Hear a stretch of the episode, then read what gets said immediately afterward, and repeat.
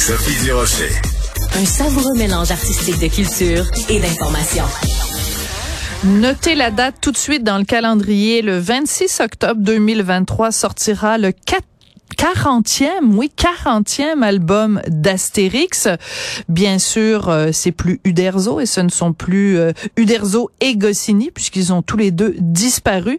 Le dessin sera signé Didier Conrad comme c'est le cas depuis plusieurs années maintenant. il y aura un nouvel auteur, Fab Caro, qui signera donc les textes de ce nouvel Astérix. J'avais envie d'en parler avec quelqu'un qui connaît bien la bande dessinée, Normand Labelle, ancien journaliste et collectionneur de bande dessinée. Bonjour, Monsieur Labelle. Bonjour. Alors écoutez, parlez-nous un petit peu de cette tradition parce que toutes les années impaires, à l'automne, il y a un Astérix, donc on peut pas s'en passer. Et ce qui est surprenant, c'est que ça continue quand même à se vendre à des millions d'exemplaires. Euh, ouais, le, dernier signé par euh, Ferry et Conrad, euh, Astérix et le Griffon, euh, a vendu un million et demi d'exemplaires en deux mois. Wow qui est absolument exceptionnel. remarquez, euh, vous allez dire que je suis pas objectif, là. Je, vais prendre un vieux titre. Astérix et les Normands, ouais. qui est paru, qui est paru en 66. Ouais. Ils avaient, ils avaient, ils, avaient vendu un million euh, euh, deux cent mille exemplaires en deux jours. Donc, on peut dire qu'il y a un ralentissement, sauf que ça demeure quand même un incontournable de la bande dessinée, un succès euh, absolument euh, historique. C'est très, très rare de vendre plus d'un million d'exemplaires en si peu de temps pour quelques livres de bande dessinée que ce soit. Comment on explique ça? Parce que euh, il y a quelques années, j'étais en France et il y avait une grande exposition consacrée à Uderzo et on essayait de comprendre un peu le l'essence le, du phénomène. Est-ce que c'est le, le, le côté sympathique d'Astérix, le côté des Gaulois qui résistent aux vilains romains? Est-ce que c'est l'humour? Est-ce que c'est le trait de crayon? C'est quoi le, le succès d'Astérix? On l'explique comment, Monsieur Labelle? Ben, c'est un peu tout ça, mais le succès d'Astérix ne s'est pas étendu aux États-Unis. Non? Non, non, ça, ça a été euh, flop relatif. Ben, Tintin non plus n'est pas très. Ouais, c'est vrai, hein. Ben, c'est vraiment une question de culture, mais par rapport à Astérix, c'était, euh, ben, d'ailleurs, euh, René Lévesque, tout nouveau premier ministre en 77, avait été reçu avec tous les honneurs à l'Assemblée nationale française. En, en, novembre 77, il, il était là du 2 au 4 4 novembre 77, si je me souviens bien, et il avait mentionné aux journalistes ah ben le peuple québécois est un peu comme Astérix et sa craint dans le village, c'est vrai, euh, qui, qui se résiste toujours et à, l'envahisseur. Et bizarrement, le 5 novembre, René Goscinny décédait à, à l'âge de 51 ans euh, lors d'un simple test euh, chez son médecin, imaginez. Un test à l'effort, avec le tapis roulant. Oui, on va voir votre cœur. D'accord, bang. Ouais, c'est pour ça qu'il faut jamais aller voir le médecin, parce qu'on risque de mourir. Euh, ben, il y avait 51 ans, mais il faut dire que c'était le genre de monsieur tout petit taille, un peu nerveux à la Louis de Funès, qui euh, allumait une cigarette par-dessus l'autre. Je pense qu'il fumait plus que René Et puis qu'il avait 25 tasses de café dans le corps à 11 heures le matin. Alors, bon, disons que il, est, parti trop tôt. Et il, avait fait 24 euh, albums avec euh, Uderzo. Euh, Uderzo ensuite en a fait neuf tout seul. Et depuis 2013, parce que le, 40e anniversaire va coïncider avec le 10e anniversaire où Uderzo a passé la main à Ferré et Conrad.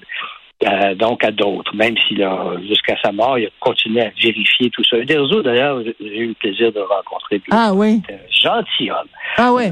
merveilleux. Et je pense, pas seul à le penser, mais que c'est un des grands, grands artistes de la, la BD franco-belge.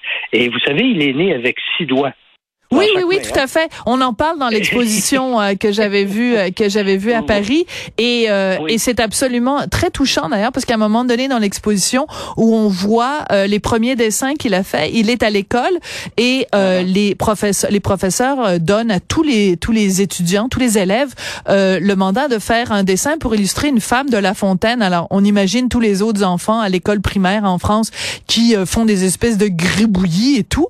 Et là, il y a le dessin de du Derzo, mais c'est mais c'est un chef-d'œuvre avec Absolument. je sais pas si c'était le renard ou je me souviens plus euh, mais c'est complètement époustouflant, c'est un grand grand grand artiste. Bon, revenons à C'est un grand artiste mais ce mais je pense que euh, je suis pas le seul à penser ça, ce n'était pas un grand scénariste, surtout pas comparé à Goscinny.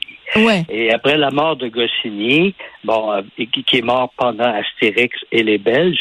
D'ailleurs, si vous regardez l'album, dès que euh, était à moitié fait quand Goscinny est mort, vous allez remarquer que Uderzo a fait des, des le ciel partout était nuageux, était gris. Ah, À- Après la mort de Goscinny, Ah, il a- c'est et touchant, il a ça. commencé à pleuvoir partout pendant le voyage, ce qui n'était pas prévu. C'est comme ça que souligné la mort de, de son compagnon de, de, de création. ouais. Mais, euh, Mais- non, Derzo était pas un scénariste extraordinaire. Et, et les neuf albums qu'il a fait, vraiment, euh, je pense que ceux qui aiment la bande dessinée, ça, Mm.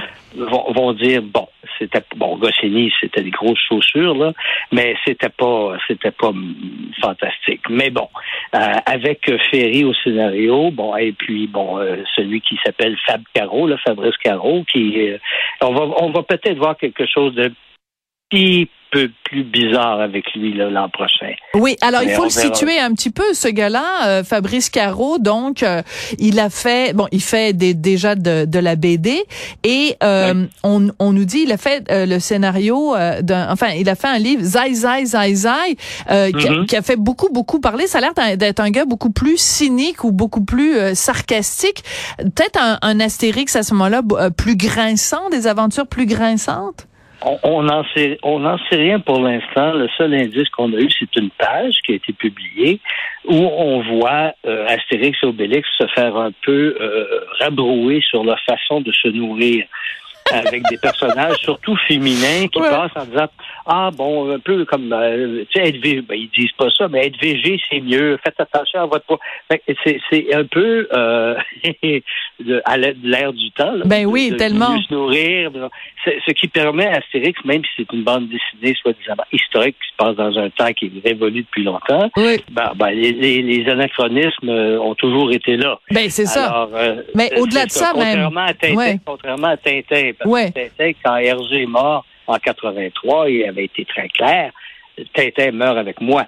Alors, on a Tintin figé encore dans les années 70. Il n'y a personne n'a un cellulaire. euh, il n'y a pas d'ordinateur. Euh, C'est un peu dommage dans un sens, là, mais ça c'est ça va ça va toujours rester euh, un peu figé dans le temps et, et- et sans évolution. Tandis qu'Astérix, même si ça se passait avant Tintin, Oui. ils peuvent se permettre justement d'aborder des sujets complètement modernes à leur façon, ce qui est toujours un clin d'œil à notre vie quotidienne aujourd'hui. Voilà, c'est ça. Et puis Astérix et, et, et Obélix, ça a toujours été justement un regard sur la société. un- C'est pour ça que c'était si hilarant et pour ça que c'était aussi charmant.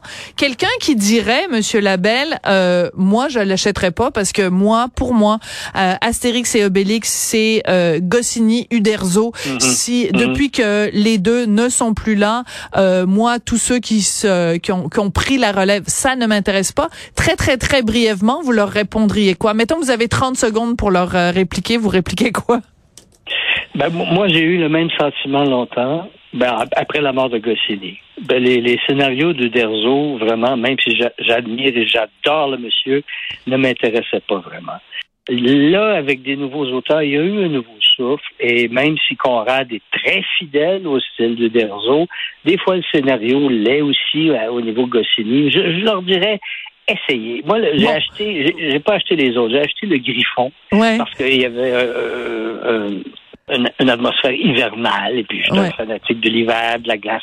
J'ai trouvé ça quand même pas si mal. Et Pas si mal. Donc, on va voir. Succéder à deux à deux titans comme ça. là. Absolument. Alors, essayez, vingt- essayez. Alors, la-. Oui, alors la réponse le 26 octobre 2023. Merci beaucoup Normand Labelle. Je rappelle que vous êtes un ancien journaliste collectionneur de bandes dessinées. On va se quitter euh, avec euh, la petite chanson euh, Quand l'appétit va, tout va. Mais d'abord, je dois remercier Marianne Bessette à la recherche, Charlie Marchand et Tristan Brunet-Dupont à la réalisation, la mise en onde. On se quitte en musique. Tu vas tout va, vis dans les futailles, à nous la répaille, quand l'appétit va, tout va. Quand l'appétit va, tout va. Quand l'appétit va, tout va.